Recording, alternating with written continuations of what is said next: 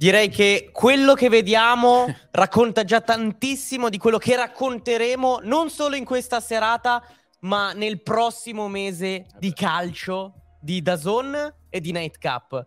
Ciao Nicola Secchi, ciao Stefano Borghi. Buonasera a tutti. Beh sì, eh, Ciao a insomma, tutti. adesso chiudiamo il cerchio con la pausa per le nazionali, facciamo due parole su quello che ci ha offerto, quel poco forse che ci ha offerto l'Italia, vediamo un po' quello che è successo in giro per eh, l'Europa e poi arriviamo al momento che, che aspettiamo fondamentalmente dall'inizio della stagione, ovvero il grande rush finale del calcio dei club in Italia, in Europa.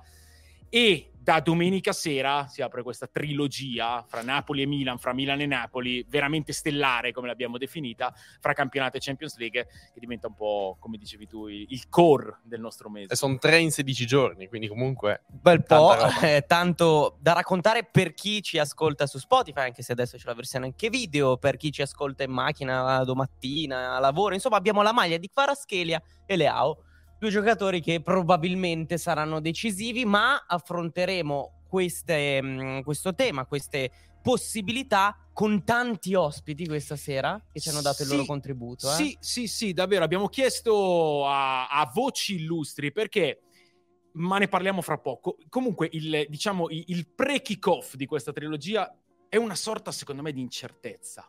Dopo due terzi, tre quarti di stagione abbiamo capito tante cose, abbiamo fissato dei paletti che sono lì, concreti. Però poi quando arrivano questi momenti decisivi non sai mai cosa aspettarti, specialmente in una doppia sfida di Champions. E allora poi avremo diverse voci, diversi argomenti. Ma intanto c'è stato un turno dove eh, magari tanti si sono riposati, ma in realtà ci sono state tante fatiche, eh, risultati inaspettati.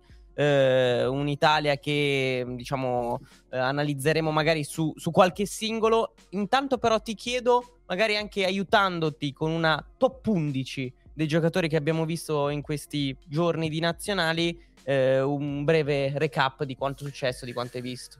Va bene, eh, possiamo fare la top 11 de- di, di questo avvio di qualificazioni europee, detto che non si è giocato solo in Europa, perché ad esempio eh, il top ancora una volta a livello di immagine è forse Leo Messi, l'Argentina eh, è andata a celebrare il suo mondiale in patria, ha giocato un amichevole con Panama a Buenos Aires, ne ha giocata una con Curaçao a Santiago dell'Estero, ha portato la coppa al proprio popolo, Messi con i tre gol contro Curaçao ha superato i 100 in nazionale, quindi ha piazzato un altro paletto. Per parlare di quello che è successo in, in giro per l'Europa, facciamo una top 11 e già vi preannuncio, non c'è nessun giocatore dell'Italia. Ecco già, Eh, Però degli italiani acquisiti... No, degli italiani acquisiti sì, Sì. perché è stato un turno che può avere degli echi, dei riverberi magari decisivi in, in questo rush finale, perché abbiamo visto tanti giocatori che definivamo in crisi riabilitarsi. Ecco, non il portiere che ho scelto per la mia top 11. Sono curiosissimo, Eh, vai, vai, ho, scelto, vai, ho vai. scel- ho scelto ovviamente Megnan. Che ha riabilitato il Milan Ma a sua No, volta, eh, che- che, per Megnan questa, questa prima tornata da portiere titolare della Francia, una titolarità che si è strameritato, straconquistato, che arriva dopo la grande era di Lloris, è stata, è stata la dimostrazione che parliamo veramente non solo del miglior portiere di Francia, ma di uno dei migliori tre, secondo me, in questo momento. Chi sono gli altri due? Beh, eh, Ter Stegen è forse il portiere della stagione, eh, Courtois al di là dei problemi fisici perché poi si è fatto male Courtois e rischia di saltare delle partite importanti per il Real Madrid, però diciamo nel 2022 è stato il miglior portiere del mondo, Megnan, Maignan ade- adesso è a quel livello lì e lo ha dimostrato anche in nazionale, ha parato un calcio di rigore, ha fatto forse la parata della stagione, l'avete vista quella con l'Irlanda, Sì, parata sì. fuori da ogni, da- da ogni logica e da ogni senso, per cui il portiere è sicuramente eh, Mike Megnan. In difesa. In difesa metto una difesa a 4 e insomma giochicchio anche un po'. Eh, come terzino destro metterei Dumfries. Dumfries attraversa un momento anche lungo molto delicato. Non ha giocato la partita con la Francia che l'Olanda di Koeman ha perso 4-0 nettamente, ha giocato la seconda contro Gibilterra, ok, l'avversario è Gibilterra, però ha fatto due assist e magari una prestazione del genere, dei riscontri del genere possono, possono dare un po, di, un po' di aria a un giocatore del quale l'Inter ha molto bisogno. E ho messo anche un altro olandese in difesa, paradossale per una squadra che ha preso 4 gol dalla Francia, però contro Gibilterra Dumfries ha fatto due assist e Ake ha fatto due gol. Due gol per un difensore sono, sono un qualcosa di particolare. L'ho messo come difensore centrale, l'ha fatto, cioè, è più- terzino, però, però è una licenza che mi posso prendere. L'altro terzino che ho messo è Joao Cancelo, per parlare anche del Portogallo di Martinez, che secondo me è una delle cose più, più intriganti di, di, di, questo avvio di qualificazioni europee, perché c'è una rivoluzione tecnica, c'è un allenatore che può veramente essere la chiave per far rendere al massimo questa squadra, e Cancelo è indubbiamente un valore grande per il Portogallo, un valore grande che attraversa una stagione mh, complessa, al Bayern Monaco è saltato Nagelsmann, è arrivato Tuchel, perché abbiamo avuto anche questo tipo di scossoni. Cancelo ha fatto gol contro il Liechtenstein, anche qua bisogna sempre pesare l'avversario, però il dato che mi ha sorpreso, eh, allacciando quello che ho visto della partita a quello che poi ho analizzato attraverso i numeri, è che Cancelo in questo match ha toccato 116 palloni, giocando da terzino destro, l'ho messo come terzino sinistro, tanto Cancelo può stare da entrambe le parti. Ha giocato 116 palloni, ha creato due grandi opportunità per i compagni.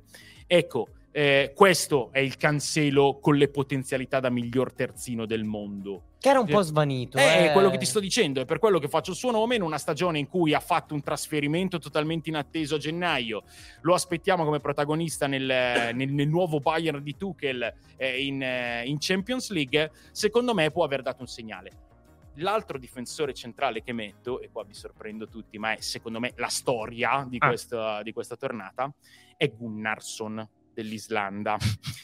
Gunnarsson chi è? Mm, non ditemi che lo conoscete perché è difficile. No, no, no, guarda, Tre- 30 tranquillo. 33 anni, no, io me lo ricordo, me lo ricordo perché ho qualche anno in più di voi nelle sue stagioni in Championship, Coventry, Cardiff City.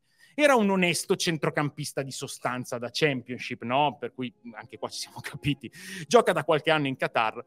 Gunnarsson a settembre in Albania, Islanda, aveva giocato la sua centesima partita in nazionale. Grandi feste, 10 minuti, cartellino rosso, fallo su chiara Vabbè. occasione da gol, espulso e quindi fuori dai piani. 100 partite, 2 gol segnati. Torna a giocare per la nazionale nell'ultima partita. Lo fa da difensore centrale, 3 gol e un assist. Da difensore Da centrale. difensore centrale, due gol in 100 partite con cartellino rosso il giorno della festa, 101esima, tre gol e un assist. Gunnarsson va in questa, in questa top 11 direttamente. Poi, per quanto riguarda il centrocampo, l'altra sorpresa enorme di, di queste qualificazioni, ovvero la Scozia. La Scozia ha vinto 3-0 con Cipro e vabbè ci può stare, ha vinto 2-0 con la Spagna, mettendo subito in crisi della Fuente, facendo subito Con saltare piedi doppietta di uno che... No, doppietta contro Cipro e doppietta contro la Spagna, McTominay. Anche lui 4 gol in due partite, McTominay non li ha mai fatti neanche in allenamento. E quindi eh, L'area di a, primavera. a centrocampo McTominay e ci metto anche Kovacic, altro centrocampista che ha segnato una doppietta in una delle partite forse più, più pesanti anche per, eh, cioè, per il livello dell'avversario, perché la Croazia ha vinto 2-0 in Turchia, in una partita che rischia di costare molto cara all'Inter. Eh, c'è la Noglu C'è la Noglu- prima, vero? Eh, poi ne parliamo, ne parliamo nello specifico dell'Inter, però è uscito prima dell'intervallo, un problema muscolare all'adduttore e, e qualcosina salterà. E in questa partita Kovacic ha segnato due reti nel primo tempo, l'ha indirizzata, per cui secondo me merita. Mm, una doppietta l'ha fatta anche Krunic eh, con la Bosnia a proposito di, di italiani, tra virgolette, che, che hanno avuto buoni riscontri. Però per me, siccome gioco il 4-2-4, i due centrocampisti sono McTominay e Kovacic. Quattro attaccanti scelte difficilissime perché è stata, è stata una, una tornata di impegni nazionali per i bomber. Allora, sui due esterni metto a destra Mbappé perché Mbappé in un tempo ha demolito l'Olanda. Ha fatto due gol, ha fatto un assist, ehm, capitano con anche delle discussioni. Miglior giocatore del mondo, possiamo metterci a discutere un'altra volta, però mh, insomma mh, si era discusso su questa fascia Mbappé, eh, nella partita con l'Olanda ha, ha giustificato tutto. Mentre a sinistra, che non è più il suo ruolo ed è anche il principale oggetto del contendere, secondo me, se parliamo delle prospettive del Portogallo di Martinez, eh, però a sinistra ho messo Cristiano Ronaldo. Ah, Eh sì, perché Cristiano Ronaldo ha fatto altre due doppiette. In tutto ciò, io credo che il problema, tra virgolette, però il problema per Martinez e per il Portogallo, visto questo 3-4-3, 3-4-2-1 che ha presentato e che è molto promettente, è proprio quello del ruolo di centravanti, perché Cristiano Ronaldo torna, è titolare, fa 4 gol in due partite, però per me il centravanti di prospettiva e- e- europeo è Gonzalo Ramos. E adesso come gestirà Cristiano Ronaldo? Eh, questo lo vedremo. Se n'è andato in Arabia, eh, dichiarazioni non ce ne sono state. Lui si presenta a prime due partite, quattro gol. Per cui Cristiano Ronaldo rimane il totem del E Portogallo. te lo continui a portare se, se Eh, così, eh. sì, Cioè, però, c'è poco da eh, fare. però, però Mm. è, è un punto di partenza interessante. Bellini gli altri. E i due, centra- Eh. i due centravanti è stata la scelta, più, è stata Eh, la scelta sì. più difficile. Sì, li ho segnati. È stata la scelta più difficile. Perché, ad esempio, non metto Vlaovic, ma questi tre gol in due partite per Vlaovic saranno Dopo ne parleremo. Ne eh. parleremo con un vero bomber eh, Sì, che, che- sì, che ci sì. dirà la sua. Non ho messo ad esempio Harry Kane. Harry Kane ha colpito noi, Harry Kane ha segnato anche la partita dopo, Harry Kane ha fatto il record di gol segnati per l'Inghilterra. Non ho messo Coselu, che ha fatto il debutto più sfolgorante eh, con la maglia della Spagna, ha fatto una doppietta in pochi minuti, perché le mie due punte sono Oilund, per forza. Che momento è? No, che, che giocatore!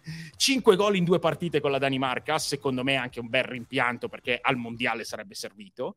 Eh, Danimarca che si conferma una squadra un po' schizofrenica, capace di tutto e del contrario di tutto, perché Oilund fa 5 gol in due partite, ma perdono col Kazakistan 3-2. Però insomma questo ragazzo, questo ragazzo sta gridando di essere già un protagonista. E chi ha ruggito e ha ribadito di poter essere un, un giocatore decisivo è Romelu Lukaku ha segnato anche in amichevole contro la Germania, ha fatto tre gol alla prima partita ufficiale, eh, ha trovato quella continuità per cui io metto Lukaku e Oilund eh, davanti, poi ripeto, la scelta è stata difficilissima. Nick, in chat scalda di più l'11 di Ste o le maglie che abbiamo messo sul nostro Stanno tavolo? sul, sul lato 11 delle nazionali adesso, anche perché di fatto ci serve anche come spunto per parlare poi delle, delle grandi sfide di Champions no? che, Sì, che ci aspetteranno. Sì, sì, sì, e anche del fatto che appunto non, non ci, sono, non ci sono giocatori dell'Italia, perché l'Italia secondo me è, è stata ai limiti dell'ingiudicabile in, in queste due partite. Paradossalmente quasi più la seconda. Ma la seconda... Che poi vabbè, vinci. Ma no, ma la seconda... da- Però è- Ma, ma- ma è stata una non partita. Eh. Io, io sono d'accordo con Mancini quando dice queste partite non, non possono essere analizzate. Era una partita in cui fondamentalmente avevi tutto da vincere ma tutto da perdere. Perché l'avversario, pur essendo un avversario anche ben preparato da Marcolini, bisogna dire che, che comunque Malta è una squadra che, che sa tenere il campo, però è Malta. Tu venivi da una sconfitta interna con l'Inghilterra, con un primo tempo orribile, un secondo tempo sì di ripresa, però, però è stato un, un- un po' uno schiaffo quello con l'Inghilterra. Andavi a Malta eh, con anche tanti cambi, eh, con un approccio difficoltoso, potevi andare sotto, la vinci e ti prendi tre punti, però, però insomma di, di giudizio è difficile darne se non il fatto che, che- che sono riuscite poche cose alla nazionale in queste due partite.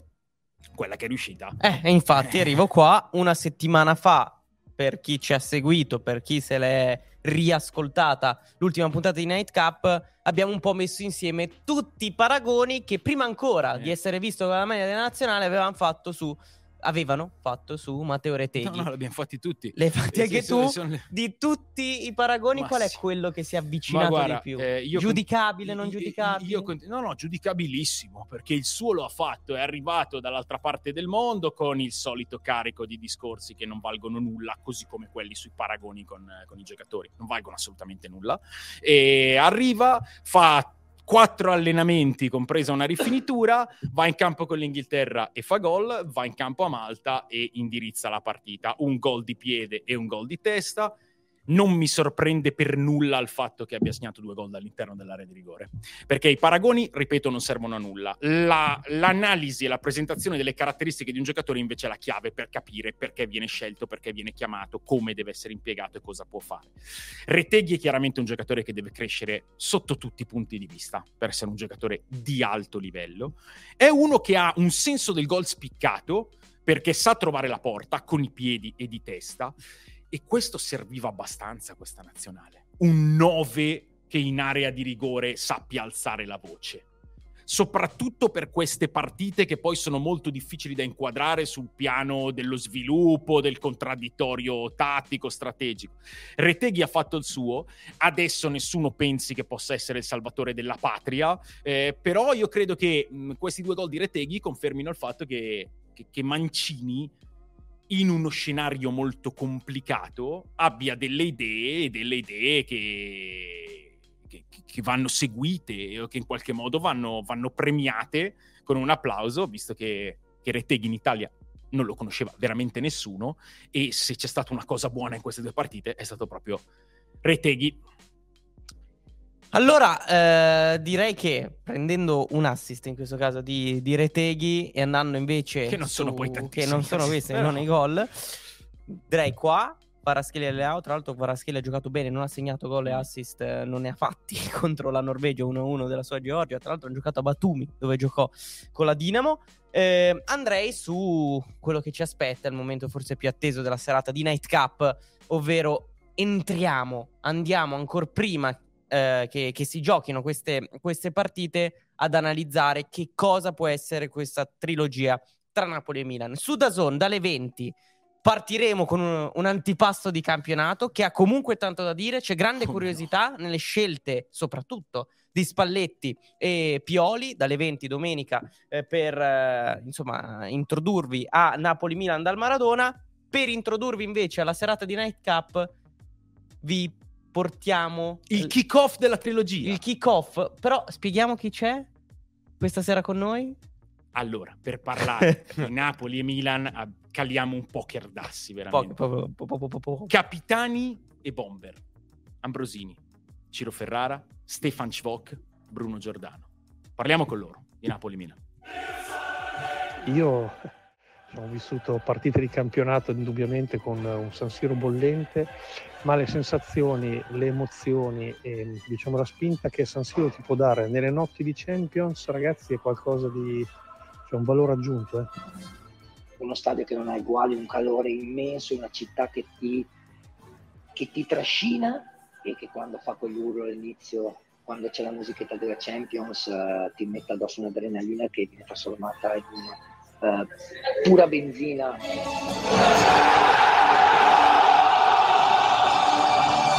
Sì, per quanto riguarda il campionato, ovviamente il discorso praticamente chiuso. Sappiamo bene che la Champions però sfugge a qualsiasi tipo di pronostico ed è per questo che sarà emozionante vedere questi due grandi club battersi per la semifinale. Ma perché non cominciano adesso? Adesso, eh, adesso. No, ma no, av- avremo, avremo veramente tanta roba condensata in poco tempo. Però già nelle voci di Ambro, di Schwok e di Ciro Ferrara hai capito il doppio piano che ehm, incornicia questa sfida. Perché Ambrosini, mentre parlava sembrava di vedergli il sorriso aprirsi sul volto. Sì, era San Siro. Oggi, era, era, San Siro, era, era San Siro. Al centro del campo e, guardando e gli spazi. Eh, ribollente in una notte Champions. Nella voce del bomber Schwok hai sentito la, quasi la raucedine di chi ha appena gridato il gol al Diego Armando Maradona o San Paolo come, come si chiamava prima e di chi si fa trascinare dall'emozione.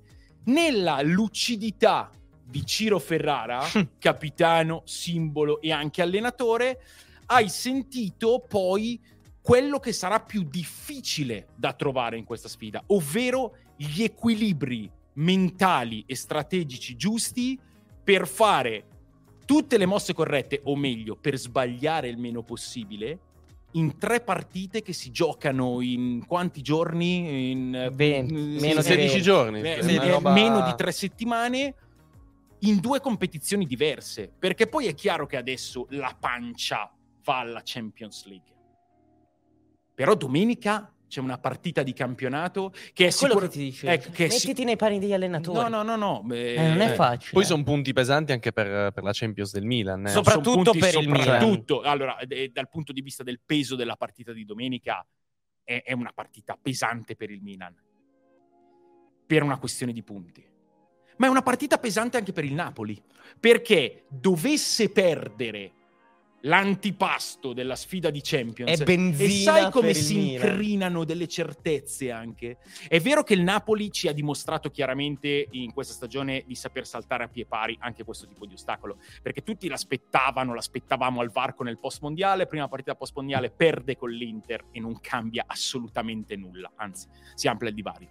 Adesso però mh, le cose pesano diversamente. Infatti io la prima voce che vorrei sentire sì. in questa analisi è quella di Bruno Giordano. Riguardo a cosa? Riguardo al punto di partenza. Perché ad oggi la stragrande maggioranza di noi, della gente, considera il Napoli favorito in, nella sfida di campionato e nella sfida di Champions. Il Napoli arriva come favorito per tutto quello che ci ha fatto vedere e anche per, per, il momento del Milan che appena prima della sosta ha perso molto male a Udine e nel 2023 non è mai stato il Milan dominante del 2022. Però cosa abbiamo chiesto a Bruno Giordano? Il Napoli è veramente così favorito? Sentiamo cosa ci dice. E per il campionato eh, credo, credo, di sì. Per la Champions, giocando eh, due partite in 180 minuti, diventa più complicato, perché è vero che il Napoli è la squadra migliore non d'Italia, ma quasi d'Europa in questo momento. Però è anche vero che il Milan è una squadra abituata a sette Coppe dei Campioni, è una squadra che ha all'interno, anche se non ha dei giocatori, ma gente come Maldini, Baresi, Massaro, che sanno eh, come si va a stimolare il calciatore su certe competizioni. Al contrario, il Napoli sta, sta scrivendo adesso la sua storia, anche se eh, nell'immaginario a livello di partita il Napoli è superiore, però nei 180 minuti uno scivolone, un piccolo particolare ti può cambiare eh, l'esito di una qualificazione, anche se vedo leggermente favorito il Napoli, anche per la qualificazione in Champions. Tanti Insomma, temi interessanti comunque. Eh, che, il menù è effettivamente questo. È effettivamente questo. La consapevolezza chiara, dimostrata, che il Napoli è superiore, è più forte, addirittura per Bruno Giordano, non solo in Italia ma in Europa, ed è un sentimento che si è fatto strada anche al di fuori dei nostri confini, anche fra le altre avversarie europee. Ma è quello che dicono, l'ha detto Guardiola, ti dicevo sì. che lo dicevano anche i giocatori della, della Lazio prima di andare a Napoli. Poi, sono... poi Spalletti poi sì, ha, dice giustamente, piccato, giustamente, ha risposto. Sì, piccato comunque furbo anche lui, giustamente, ti dice è un giochino, ed è vero, ed è vero perché io sono convinto che il Manchester City e Guardiola si sentano più forti di tutti, però ci sta Ma non è tanto un mind game questo, è un, um, un risultato di quello che abbiamo visto. Però poi 180 minuti, o forse anche di più, di Champions League si giocano veramente su, su uno scivolone. Io sono convinto che questa partita di domenica in campionato possa in qualche modo variare gli equilibri della doppia sfida di Champions. Per questo ti dico che, che, è importante, saranno da valutare molto bene anche le scelte, se Spalletti farà del turnover, vedremo perché fin qui non l'ho fatto, e se Pioli effettivamente tornerà al vecchio sistema di gioco. Però stai, psicologicamente, l'hai già un po' detto prima, mm. arrivi più forte alla doppia sfida di Champions mm. se pareggi, se vinci o se perdi. Perché il fatto di poter perdere quella partita al contrario no, di quello che dicevi, ti può dare forse la spinta di, di ribaltarla in Champions? non lo so, io sono sempre cresciuto col concetto di vincere aiuta a vincere. Eh, sì, e perdere eh, non è mai una cosa non è mai una cosa utile, soprattutto eh, nei momenti decisivi. Però, come ho appena detto, eh, il Napoli finora ha dimostrato di saper superare anche questa situazione, perché non è il Napoli di inizio stagione che non aveva mai perso. E allora dici quando perderà? Il Napoli perde a San Siro con l'Inter e riprende più forte di prima. Però eh, qua si parla di, di, di una serie di scontri diretti. Cioè, credo che psicologicamente, se il Milan dovesse vincere la partita di domenica, eh, avrebbe, cerco di spiegarmi, più un grande vantaggio il Milan che non uno svantaggio psicologico Napoli, nel senso che il Milan recupererebbe delle grandi certezze. Infatti, eh, okay. ad Ambrosini, la prima mm. cosa che abbiamo chiesto è proprio questa. Eh, il pronostico dice Napoli. Come può fare il Milan a sovvertire questo pronostico? Ambro.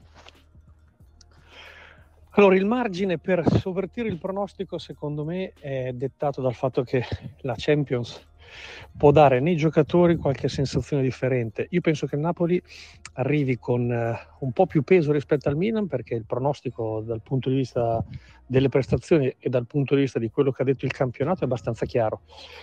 E penso che la partita di campionato sarà una partita interlocutoria dove gli allenatori secondo me gestiranno le energie e secondo me terranno qualche idea per, per la Champions. Però ripeto, il, um, la, la, la, musica di San Siro e tutto quello che determina le emozioni della Champions possono per il Napoli costituire un peso superiore ed è questo l'unico, l'unica aggravante che può diciamo, far ri- ribilanciare quello che dal punto di vista sportivo e calcistico è abbastanza chiaro. E per questo la partita di domenica è, è fondamentale conoscendo quello che, che, chiede Spalletti ai suoi, la maggiore preoccupazione di Luciano Spalletti è che non si vada a ledere l'equilibrio mentale di questa squadra. Ecco. La stabilità tutto in ordine, quello che pretende sempre Luciano Spalletti maniacale nel, nel lavoro, nel, nell'infondere fiducia ai propri ragazzi. Ecco, un, un, effettivamente un, errore domenica potrebbe, eh, come dire, incrinare la, la strada po- nelle tre ma, partite. Ma eh, tutto è possibile, tutto è possibile in una, in una situazione del genere. Mi interessa molto il concetto di partita interlocutoria di Eh, domenica. Eh, in che senso? In che senso? Se ho interpretato bene, eh, il senso è che ehm, è una partita da calcio d'inizio, quindi da fase di studio. Ambro dice, eh, gli allenatori potranno gestire le forze, potranno magari nascondere delle idee. Secondo me questo lo può fare più Spalletti di Pioli, obiettivamente. Obiettivamente. Perché la situazione in campionato è, è quella che è per il Napoli. Cioè, gli, gli esperimenti li fa il Napoli. Ma gli esperimenti, eh, la, la leggerezza, il grammo in meno di peso nelle scelte, secondo me c'era il Napoli, ma lo dice la classifica. Se il Milan dovesse perdere ancora, eh, scivolerebbe stabilmente fuori dalla zona Champions e insomma eh, la situazione andrebbe, andrebbe ad appesantirsi. Per cui eh, io credo che Pioli debba caricarla la partita di domenica. Spalletti può permettersi magari un pochino di più, ma, ma, ma un filino di più. Perché ripeto, il, eh, la sorpresa, l, la mancanza all'improvviso di tutta quella spensieratezza, di tutta quella sicurezza che ha mostrato il Napoli, diventa, diventa il nemico. Il nemico del Napoli. Tecnicamente, tatticamente, calcisticamente, De- concretamente, il Napoli è più forte del Milan. Eh, il nemico può essere un imprevisto che sboccia e che, che cambia le, le, carte in tavola. Penso che è anche il primo quarto di finale della storia del Napoli. Certo. Rischiano di tremarti le gambe, anche perché ricollegandoci a quello che ha detto Giordano prima, il Milan ha nel club delle figure che possono far capire ai giocatori che non hanno una grandissima esperienza in Champions, Sì, ma possono far capire cosa vuol dire giocare e vincere certe partite. Il Napoli le ha queste figure? Beh, eh, però il Napoli è in campo un Osimen Certo. eh, che, ha- che ha brutalizzato tutti. Sì, è che Questo sembra non ragazzo- pensare, No, sembra non eh, pensare eh, Victor Osimen. Cioè è avulso da tutto quello No, che gli è no, no, intorno. eh, sembra, Al non, di là de- sembra sembra non non pensare. pensare. In realtà ha un pensiero talmente accresciuto e talmente sviluppato che lui, la rivelazione più grande della stagione europea, Kvaratskhelia, eh, le certezze date da Kim Lobotka, ovvero la, la spina dorsale, il- la leadership sia tecnica che temperamentale di un capitano come Di Lorenzo, eh, tutto funziona nel Napoli. Per cui il Milan ha sicuramente la sua storia, ha sicuramente la sua abitudine, ha, le sue, eh, ha i suoi totem in dirigenza che possono indirizzare. Ma qua c'è la squadra e in campo ci va la squadra.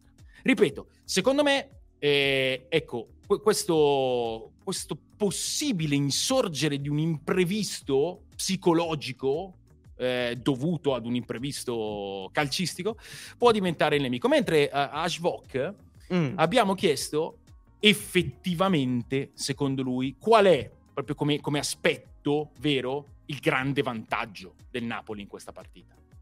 Il Napoli se può avere qualche vantaggio, se ce l'ha in Champions qualche vantaggio, sicuramente può essere la continuità, la forma strepitosa di Osimen, perché è un giocatore che sta giocando a ritmi incredibili, riesce a far gol sempre, un Lobotka in forma strepitosa, miglior regista sicuramente del campionato italiano, un Kvaratskhelia che riesce sempre a crearti superiorità numerica. Proprio l'assetto di squadra del Napoli penso che sia l'aspetto che faccia pendere dalla parte del Napoli un po' la sfida eh, e questo penso che sia merito di Spalletti, aver creato un gruppo che crede in se stesso e che in ogni situazione riesce a tirar fuori il massimo. Perché prima parlavi di quelle possibili, ehm, que- quelle possibili salite che, ci- che si possono incontrare nel corso di una partita, nel corso di un campionato. Dicevi prima della sconfitta con l'Inter, ma io ti cito anche la più recente con la Lazio. La settimana dopo arriva l'Atalanta Sì. 2-0. Ma sì, sono tutte dimostrazioni che ha dato. Infatti, anche, anche il Bomber Svok, eh, nel momento in cui parli cioè, perché il Napoli, ma non contro il Milan, contro chiunque eh, parte con i favori del pronostico. Perché ha questa squadra, perché ha questo allenatore, perché ha questo gioco, perché ha questo collettivo e questa individualità. E secondo me, quando ti approcci ad una, ad una eliminatoria di Coppa, ma in generale a un discorso calcistico in una competizione, se il tuo vantaggio è dato dalla squadra, da quello che mette in campo, è il vantaggio migliore possibile da avere. Dall'altra parte, e questa differenza proprio di, di, di, valori di partenza e anche forse di, di, ricerca strategica nella tripla sfida, secondo me ci viene comunicata anche dalla risposta di Massimo Ambrosini alla stessa domanda. Perché anche ad Ambrosini abbiamo chiesto, il Milan può avere un vantaggio in questa doppia sfida? E la risposta secondo me è veramente, veramente interessante la Champions per il Milan sta diventando una, un qualcosa in più. Eh, diciamo, l'obiettivo paradossalmente rimane quello di arrivare in Champions eh, per, per, gestire economicamente tutto quanto. Sarebbe un passaggio quello di, di superare questo turno clamoroso anche, anche, per il Milan, però è indubbio che diciamo, l'affermazione e la conferma di quello che dovrebbero fare eh, in questa stagione loro ce l'avranno, secondo me, confermandosi con un posizionamento in Champions e continuo, ripeto, a pensare che dal punto di vista mentale possa essere più semplice paradossalmente per il Milan. Ed e è... se lo dice lui. No, ed è verissimo, ed è verissimo. Questa è la chiave della differenza dei due ambiti nella tripla sfida. Eh, il Milan si è migliorato rispetto all'anno scorso in Champions, ha recuperato uno status importante. Il passaggio di turno col Tottenham è stato un passaggio di turno molto netto. Quarto di finale di Champions, è, come dice Ambro, eh, un di più o comunque già un traguardo raggiunto. Forse mentalmente ha complicato un po' il fatto di trovare il Napoli. Se il Milan avesse trovato il Real Madrid, avesse trovato il Manchester City, avesse trovato il Bayern Monaco, veramente ci andava, non dico libero di testa, ma un pochino più, più leggero. Mentre questo peso arriva un pochino sul Napoli. Perché per il Napoli invece la Champions e il campionato è il, l'obiettivo meravigliosamente ormai quasi centrato. La Champions diventa il grandissimo sogno e il trovare una squadra che è dietro in campionato, alla quale hai dato un netto distacco, può in qualche modo appesantirti perché ci aspettiamo tutti che questo distacco venga, venga confermato. Però il discorso che fa Ambro sul fatto che per il Milan il grande obiettivo ora sia logicamente chiudere fra le prime quattro, carica il Milan di pressioni o di aspettative sulla partita di domenica. Su domenica. Quindi è, sono completamente diverse la partita di domenica e le due partite di Champions dal punto di vista dell'approccio mentale. E allora se parliamo del fatto che la testa può essere in qualche modo il vantaggio per il Milan, ci rendiamo conto di cosa sia la partita di domenica e di cosa sia invece la doppia sfida di Champions. Più che altro la partita di domenica, il primo episodio, l'andata e poi la terza, il ritorno, mm. ha tutte dinamiche a sé. Cioè, è ovviamente sì, influenzato dall'andata, conti, però diciamo che, che primi, le prime due partite possono essere indirizzate in questo modo. Da, però, dalla community di YouTube dalla community di fatto dicono che per come gioca il Napoli, appunto ribadendo la tesi di Stefano, i pesi sono pochi, nel senso che giustamente con una squadra del genere entri in campo ed entri per, per spaccare tutto. Questo è il pensiero un po' comune della community. Stai, ti faccio una domanda io mm. invece. Mm. Se il Milan passa il turno di arriva, Champions, di Champions mm. e arriva quinto il campionato. Tu come consideri la stagione Beh, eh, del Milan? Non è tanto come la considero io. Se il Milan dovesse passare il turno in Champions e poi magari uscire in semifinale e non sì. qualificarsi per la prossima Champions League sarebbe un grosso problema dal punto di vista proprio della, de, della gestione, perché sappiamo bene quanto sia determinante arrivare eh, ad usufruire degli introiti della Champions League. Per cui potrebbe essere vista come una stagione eh, di, di, di, grande progresso in Europa, eh, di, di, miglioramento, con, cioè, sarebbe sicuramente eh, un, un'esaltazione enorme per, per la gente del Milan, però poi a conti fatti, come ha detto Ambro, alla fine della stagione, se il Milan dovesse andare in Champions da campione d'Italia, oltretutto. E, insomma, io credo che, che sarebbe un, un, bel colpo per, per, le ambizioni del club. E, ehm, per cui... Mh, l'obiettivo primario per il Milan è finire fra le prime quattro. Eh. Opportunità e pericoli in questa trilogia mm. di partite. Un altro tema no? affrontato con Stefan Schwok. Su quale può essere l'insidia per il Napoli? Eh sì, perché, perché appunto anche come, come, ci dice la maggioranza della community, eh, il, dal Napoli ti aspetti, l'abbiamo detto più volte, la superiorità dimostrata e quindi può essere questa l'insidia? Penso forse al Napoli che si crede superiore perché lo ha dimostrato di essere superiore, però non, non, non credo eh, commetta l'errore di scendere in campo magari eh, con troppa sicurezza che magari l'ha già pagata no? con la Cremonese in Coppa Italia. Io penso che questo errore il Napoli non lo, non lo commetta più perché Spalletti ha parlato chiaro e poi insomma, sai, un quarto di finale di Champions League non lo puoi mai prendere sotto gamba, perciò penso che non ci sia un, un pericolo numero uno, proprio la, la, gestione della partita dovrà essere fatta da Napoli come sempre, perciò penso che sarà una partita dove entrambe le squadre discuteranno un gran match. E credo assolutamente anch'io che non ci sia il minimo rischio di sottovalutazione no. dell'impegno da parte del Napoli. Sarei molto sorpreso anche di vedere questa squadra mh, mm, piantarsi, bloccarsi in una situazione del genere. Sarei sorpreso. È sicuramente possibile, però sarei sorpreso perché, perché non l'ho mai fatto. Sai cosa, Ste? La domanda che mi faccio io dopo questo audio, dopo la partita di andata, sì. che ha detto Napoli come risposta, però te la rifaccio oggi. Qual è la squadra a questo punto che, che si porta più episodi a favore nel corso dei 90 minuti? Perché parliamo di episodi per, questi, per queste sì. tre partite, inevitabilmente. Per le prime due, perché la terza, secondo me, è sempre un altro aspetto, potrebbe e... essere un'altra partita. Le prime due. Chi si porta più episodi a favore è, è, è impossibile da definire prima, perché appunto gli episodi sono, sono episodi.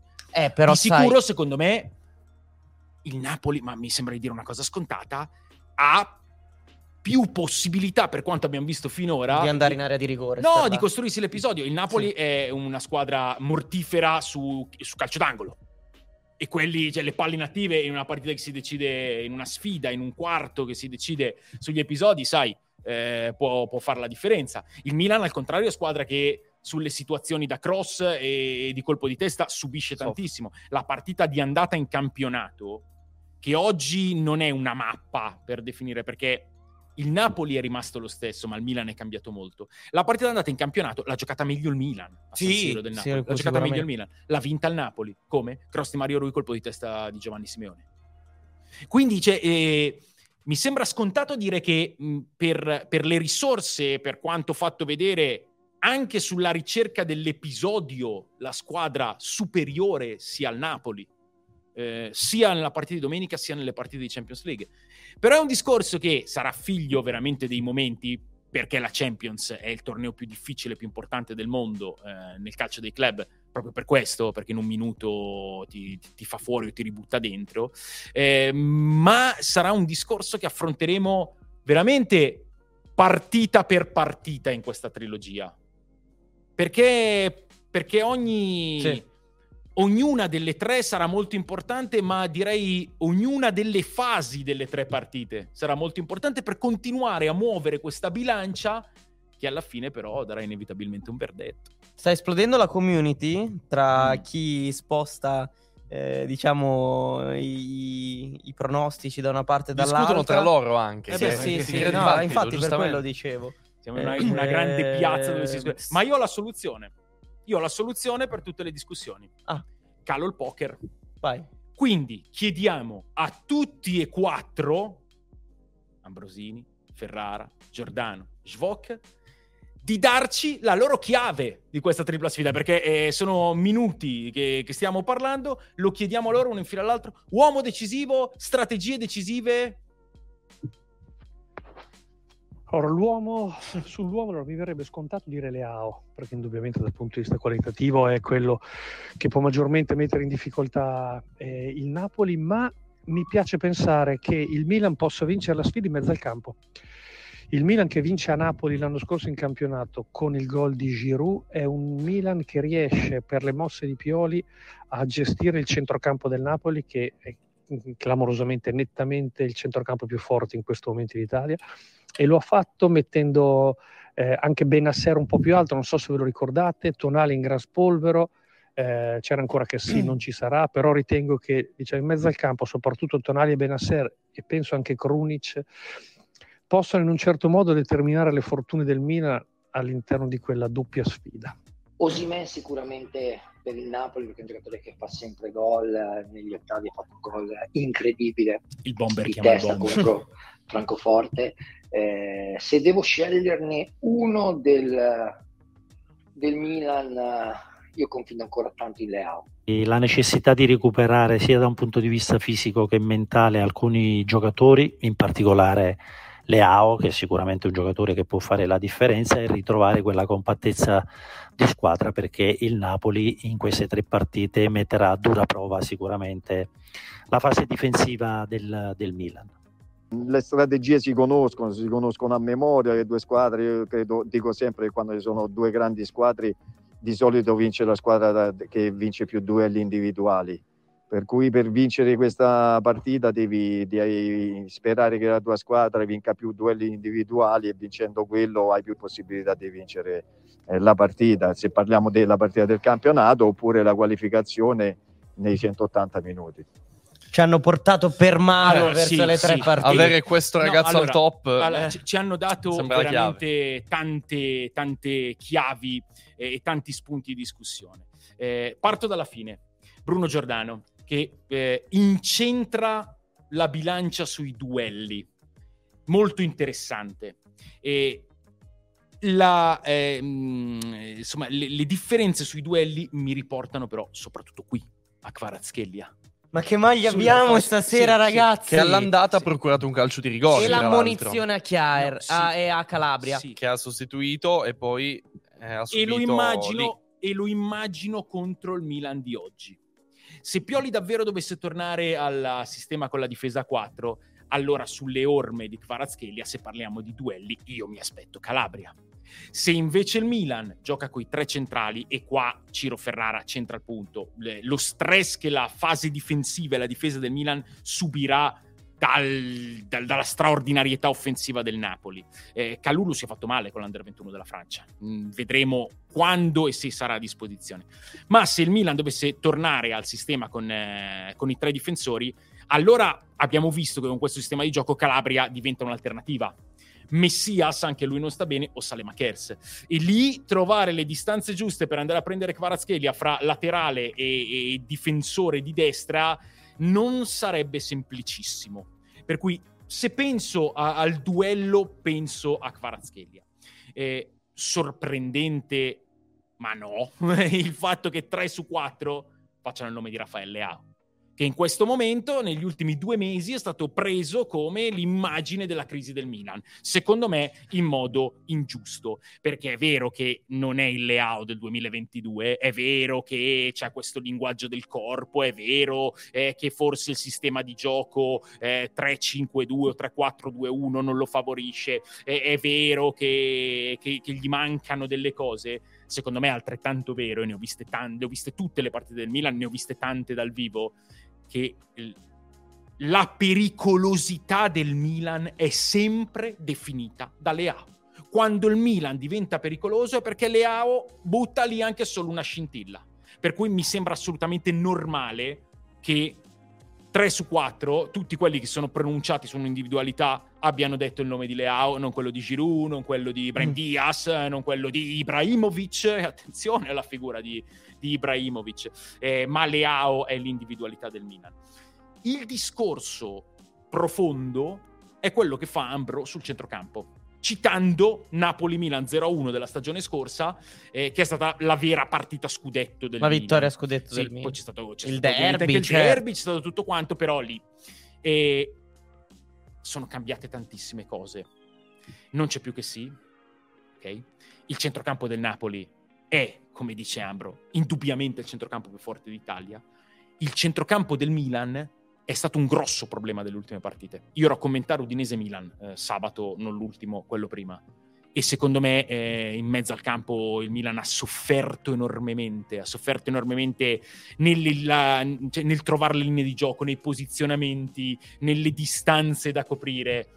Per cui se, come dice Ambrosini, la chiave della partita, lui dice io mi, piace pensare che il Milan possa vincere a centrocampo riproponendo quel piano. Io tendo a pensare che se il fulcro sarà lì, è molto probabile che il Napoli la vinca a centrocampo. perché il centrocampo del Napoli è, è una macchina con, con, con, dei sincronismi veramente celestiali. Mea colpa centrocampo che ha fatto anche Sandro Tonali, no? Nicola Secchi nel, nel nostro esatto. Dasoniros della settimana con Massimo Ambrosini. Cosa dice? da un grande Massimo Ambrosini, parla un po' della Champions, no?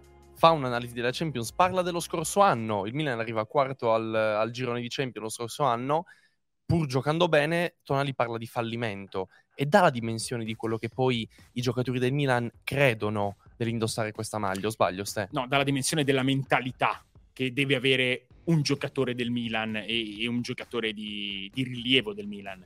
Eh, l'anno scorso era il ritorno in Champions League dopo tantissimi anni, nel girone più difficile dell'intera competizione, con anche degli episodi che non sono stati sicuramente favorevoli. Ultimo posto, fallimento questa è, è la, la, chiave per capire la, la, fame di miglioramento, legandosi anche magari alle parole di Ibrahimovic postudine, quello che vuol dire giocare sì. da campioni mm-hmm. e quello che vuol dire giocare invece da gente che deve ancora arrivare al, al massimo del livello, che, che, che, è una cosa eh, profondamente vera. Così come, e andiamo verso la fine ah, di yeah. questa pagina, no, è così come Spero sia vero e sia credibile tutto quello che abbiamo detto in questa mezz'ora abbondante. Poi però si tratta di andare a giocare delle partite di calcio. Quindi di mettersi in balia di un attrezzo sferico che può saltare dove vuole. Di essere può... uma- esseri umani soprattutto. Di esseri umani che devono correre e giocare con i piedi. Di stadi che possono parlare e trascinare. Insomma, Abbiamo, secondo me, apparecchiato la tavola nel modo Te più completo possibile e permettimi, ringraziamo veramente tanto Massimo Ambrosini, sì, certo. Ferrara, Bruno Giordano e Stefan Schwab perché ci hanno dato un contributo e una disponibilità straordinaria. Però poi, attenzione... Ci ho portato una testimonianza. Eh sì, dobbiamo vivere ogni secondo di questa tripla sfida. Perché?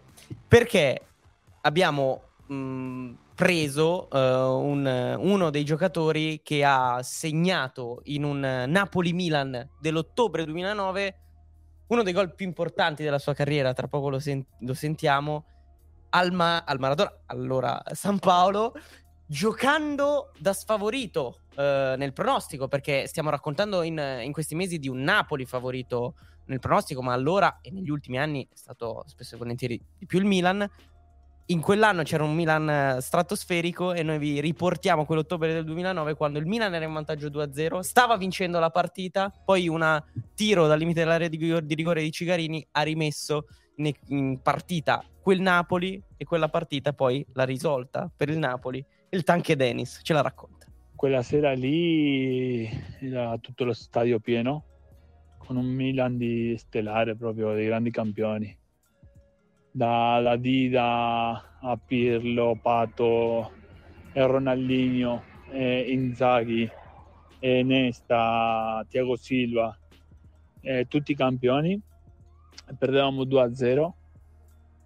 entro in campo, fa il primo gol 2-1, lo fa Cigarini al volo, calcio d'angolo, e lì la, la gente si è saltata, proprio non si è fermata un attimo.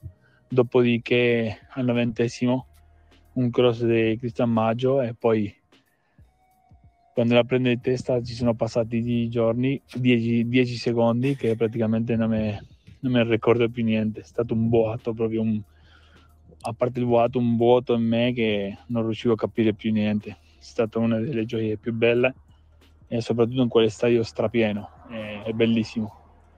Un momento unico. Bello, bello, bello. Che cosa vuol dire segnare? Il vuoto, il vuoto ah, dentro. quella è l'essenza del gol. Quando si dice, si, si vuole spiegare perché il calcio è così amato, così seguito. È il gol. È il gol, è il gol. Dovreste provare a fare gol, ma anche a, al campetto, eh... anche a fare gol è, è veramente l'apoteosi, è il nirvana. Lì Dennis fece un gol alla Reteghi, vero? Eh. torniamo. Tra l'altro abbiamo parlato eh, ultimamente sì. Dennis, ha detto che gli ricorda un, eh, po', un po' lui, no, ma la cosa più incredibile è, è quanto sia inaspettato il gol. Nella, nella vita proprio c'è una, un momento che, che, ti può cambiare completamente la serata e quando veramente lui dice non capivo più niente. Poi quel boato che, che ho sentito da poco, tra l'altro a bordo campo, sul gol di Kvaratskhelia con l'Atalanta, boato incredibile, e quelli che senti a Milano quando, quando segna sotto la Sud il Milan veramente parliamo di due stadi, ste, eh, ce l'hanno raccontato No, anche dai. prima che... Eh, Trema, trema, lo Trema, stadio. Sì, No, sì. ma, ma per fortuna che, che stiamo arrivando a questa trilogia perché veramente Troppo bello. Spettatori bello. del calcio italiano No, no, no, è una cosa È incredibile. il massimo, è il massimo possibile, il massimo dell'emozione, il massimo del, eh, de- de- della cornice, il massimo, il massimo. Comunque, da- se ci pensi che dal 2003 in poi a questi livelli eh, non, non si è, non si è più visto mai niente del genere, no? Ah, certo. Cioè, per chi io, noi due nel 2003 avevamo 5 anni, non ce lo ricordiamo, no? Di, di- di- momenti del genere a livello. Io molto bene, ma cioè, questo, No, sono passati degli anni. è l'unico vostro svantaggio per l'età che avete. No, vabbè, però per dire che mh, tutti i No, ragazzi sì, più giovani ragazzi, non potevano neanche adesso- mai immaginarselo. Adesso veramente, soprattutto dopo, dopo- dopo tutti questi discorsi, dopo tutte queste belle suggestioni, la, mh, insomma, le- la tendenza è quella di scappare in avanti e, e invece dovremmo godercela veramente anche provare ad analizzarla momento per momento.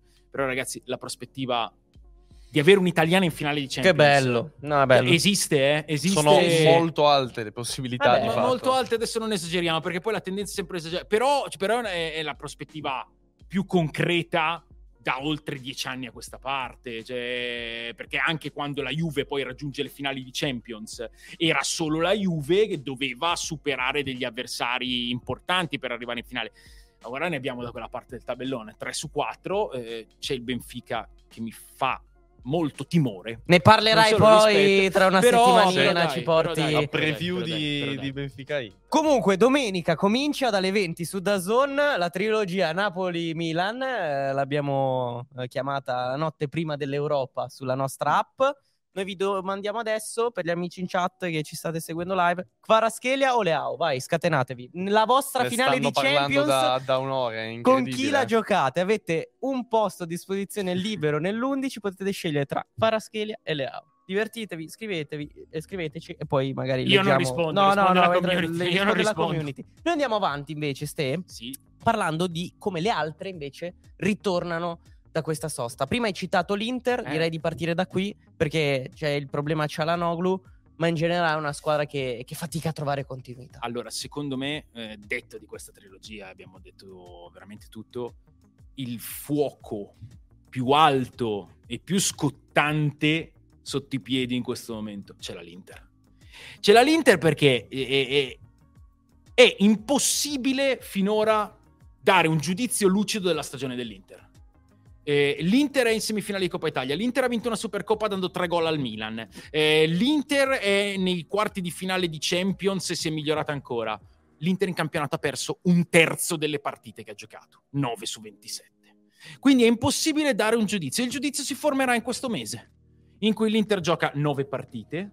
Sabato con la Fiorentina una partita difficilissima perché la Fiorentina viene da sette vittorie consecutive, è una squadra che finalmente non dico che si sia trovata, perché la Fiorentina, pur avendo fatto una stagione al di sotto delle aspettative, secondo me non è mai stata veramente in crisi di gioco. E eh, non trovava il gol, eh, non trovava i risultati. Adesso i risultati stanno arrivando, anche se Jovic non ci sarà sabato a San Siro e, anche la, Gonzales eh, torna, torna domani, eh, dopo aver segnato con la nazionale. Però l'Inter ha questa partita molto difficile, poi ha la semifinale con la Juventus, poi ha il turno col Benfica, in campionato non ha margine di errore e l'infortunio di Cialanoglu proprio non ci voleva perché se c'era una certezza dell'Inter in Sì, poi ultimamente sì, sì. farà gli esami Mhm. domani eh, Cialanoglu eh, le sensazioni sono di, una- di un infortunio all'adduttore e tutti sperano del più basso grado possibile però che Cialanoglu giochi Sì, non erano belle Fiorentina- immagini. no, no. che Cialanoglu giochi sabato con la Fiorentina e forse anche martedì con la Juventus mi sembra molto difficile. L'Inter viene da una sconfitta polemica, ma una sconfitta mh, ottenuta sul campo. L'episodio l'abbiamo discusso centomila volte, però eh, sul campo la Juventus eh, ha, ha fatto ha preso i propri meriti a San Siro dal punto di vista proprio del- dello sviluppo tattico e tecnico della Anche partita. individuale, no? Sono, No, sì, eh, sono emersi tanti giocatori e sono arrivate certezze individuali, penso a Eh. Fagioli, penso... e- Beh, Rabiot non è più una certezza, però anche in difesa, no? Sì. Eh, Gatti, eh, ha fatto la- punti di la- ripartenza sì, sì, importanti. inaspettati. Però tornando sull'Inter c'è tensione nell'ambiente Inter, la posizione di Inzaghi. Il futuro, l'infortunio e il futuro di Skriniar. Ora si parla anche in questi giorni del contratto di Bastoni, eh, la mm. posizione di Lukaku. Eh, tutte queste cose mettono appunto un fuoco alto. E l'Inter in questo aprile fa la sua stagione. Fa la sua stagione.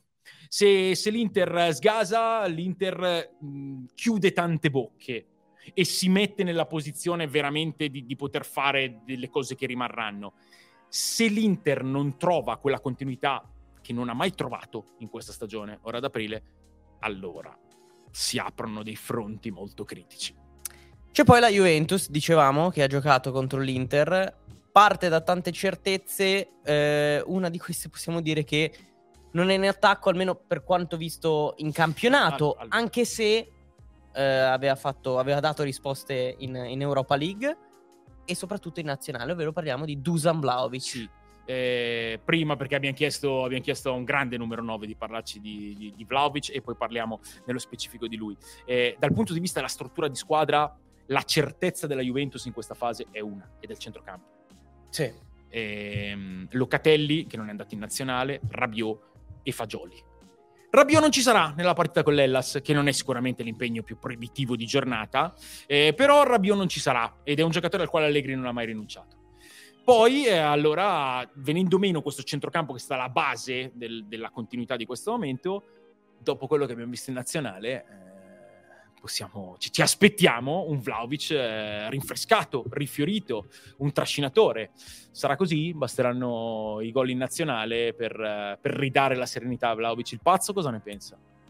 Io penso che questi tre gol in queste due partite gli abbiano dato una grande autostima, una grande lezione di fiducia e di entusiasmo. Eh, non, non, l'ho visto più tranquillo in nazionale. Penso che a volte anche il cambiare il modo di allenarsi, di cambiare magari ambiente, di cambiare la, la competizione in cui si gioca favorisce ad, ad alleggerire la, la, tensione e la pressione che comunque lui qua ne ha tanta per il valore in cui è stato pagato e per magari l'annata complicata che ha vissuto, anche caso degli infortuni perché ha saltato 8-9 giornate di campionato per la pubalgia di mezzo c'è stato un mondiale non fatto sicuramente nelle migliori condizioni, quindi però ehm, per volerlo fare si sarà trascinato sicuramente il problema e quindi è difficile dare continuità sia di allenamento e quindi di, di prestazioni e di rendimento, però è un giocatore dove da, dall'indiscusso talento io penso che già nelle ultime partite si vedeva un Vlaovic più vivo, più, più vivace, penso che eh, anche questi gol gli possano dare quell'entusiasmo, quella fiducia per affrontare e fare un finale di stagione veramente importante. Eh, io credo che queste, queste, partite nazionali fossero un vero invito a un banchetto per i grandi attaccanti. E infatti quasi tutti l'hanno, l'hanno sfruttato. Eh, perché? Perché si andava a giocare delle partite da, dal, insomma, dal livello di difficoltà diverso rispetto a quelle che attendono ora tutti fra campionati, eh, Champions League, Europa League, eh, coppe nazionali e perché si aveva l'opportunità di staccare un attimo dal, dal, dal peso e dalle pressioni quotidiane. E infatti Lukaku fa 4 gol in due partite, Vlaovic fa 3 gol in due partite, Reteghi fa 2 gol in due partite e mh, mm, l'hanno sfruttato praticamente tutti. Questo fa bene a un attaccante, questo fa bene a un attaccante perché il gol è la benzina, il gol è la fiducia, il gol è la tranquillità, il gol è la carica. Eh, io credo che a Vlaovic mancasse soprattutto quello. Poi c'è un discorso che ci, insomma, ci portiamo dietro da tanto tempo, eh, su anche mh, il tipo di rifornimenti che Vlaovic riceve, sull'impiego che, eh, che, viene fatto di questo giocatore che cioè, mi sembra un talento e un valore indiscutibile adesso la Juventus ha proprio bisogno, ha proprio bisogno di una continuità realizzativa di Vlaovic, perché ho detto che l'Inter fa la stagione in questo mese e la Juventus anche, la Juventus anche, perché eh, al di là di questa rincorsa alla posizione Champions che rimane lì sospesa, ma secondo me è sospesa per tutti, tranne che per il gruppo squadra della Juve che ha proprio dentro questa, questa fame di, di, far vedere che, che, tornano nonostante tutto e ad aprile inizia anche il, il tutto di questo nonostante, eh, ma poi la Juventus ha l'Inter in semifinale di Coppa Italia, e buttare fuori la Juve ha vinto due partite su due in campionato contro l'Inter. Sì. eh. Eh, L'Inter ha sconfitto la Juve l'anno scorso in finale di Supercoppa e in finale di Coppa Italia,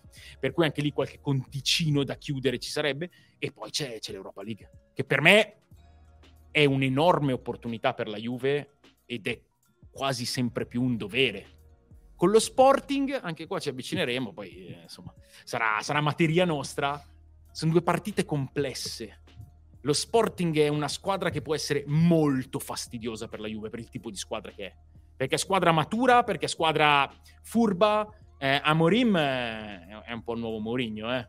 E quindi quello che te la incarta anche, anche Poi tatticamente. ha buttato fuori la capolista della Premier. No, ha quindi... buttato fuori la capolista da Premier, ma ripeto, per il tipo di squadra che è, è squadra che alla Juve non piace, perché è un'altra squadra che, che- che aspetta, che magari il pallone lo tiene, ma non lo tiene per costruire, lo tiene per, per mettere il ritmo della partita sui propri binari.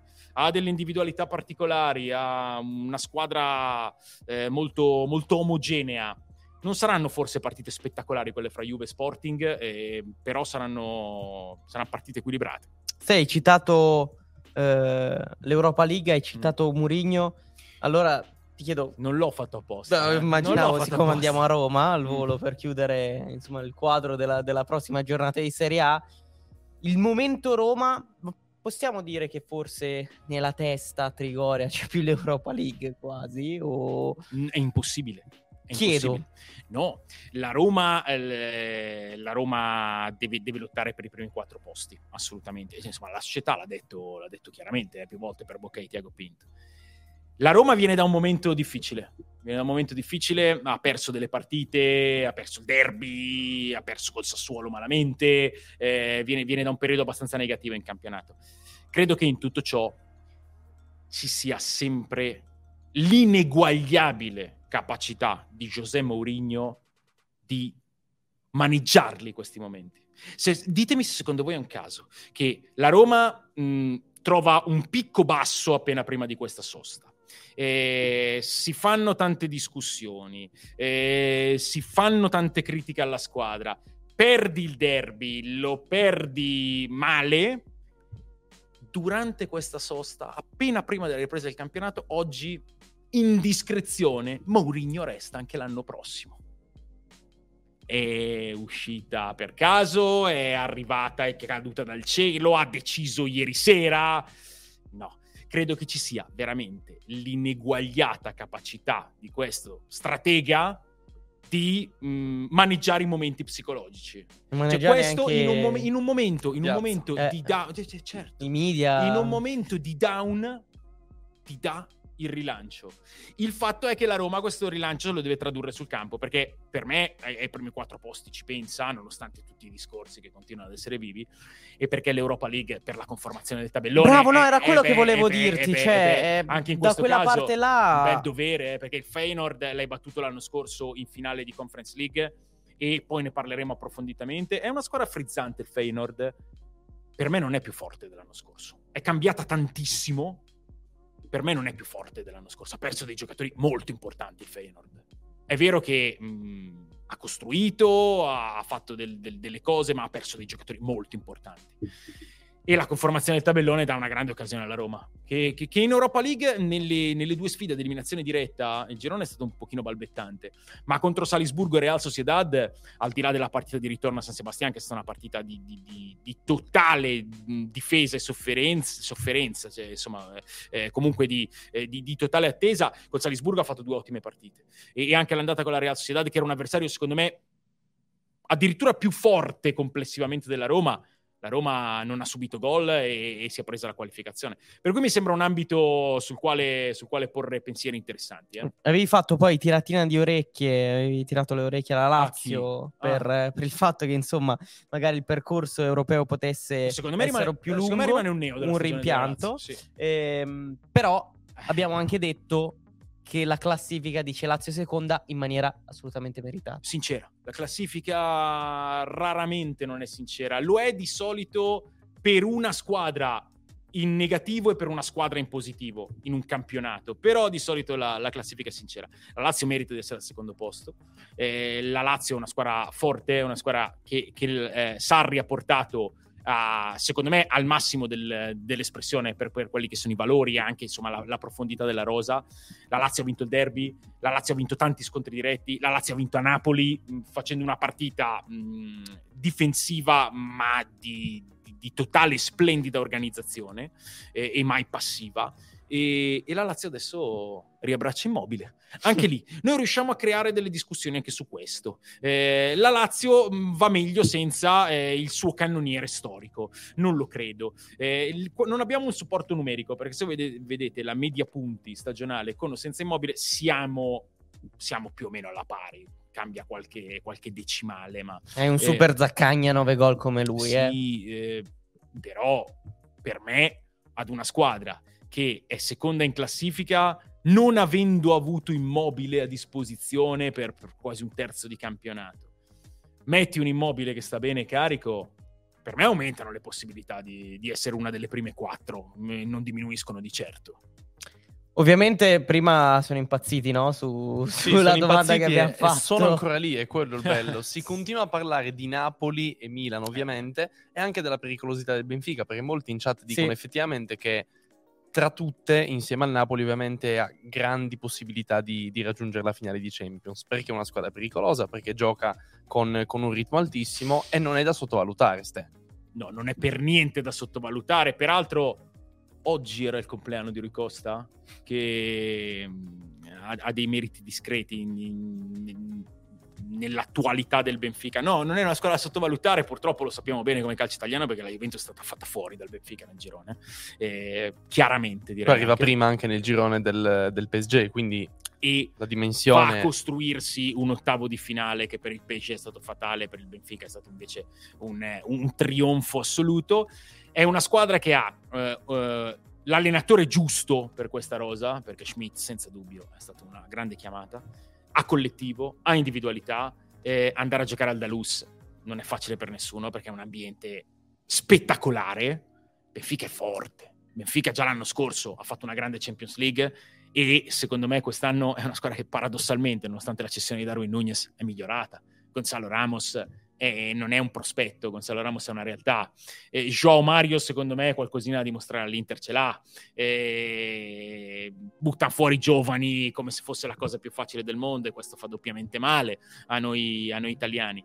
E abbiamo tre italiane da quella parte, ma c'è anche il Benfica e dobbiamo trovare il modo di buttarlo fuori. Non sarà per niente facile.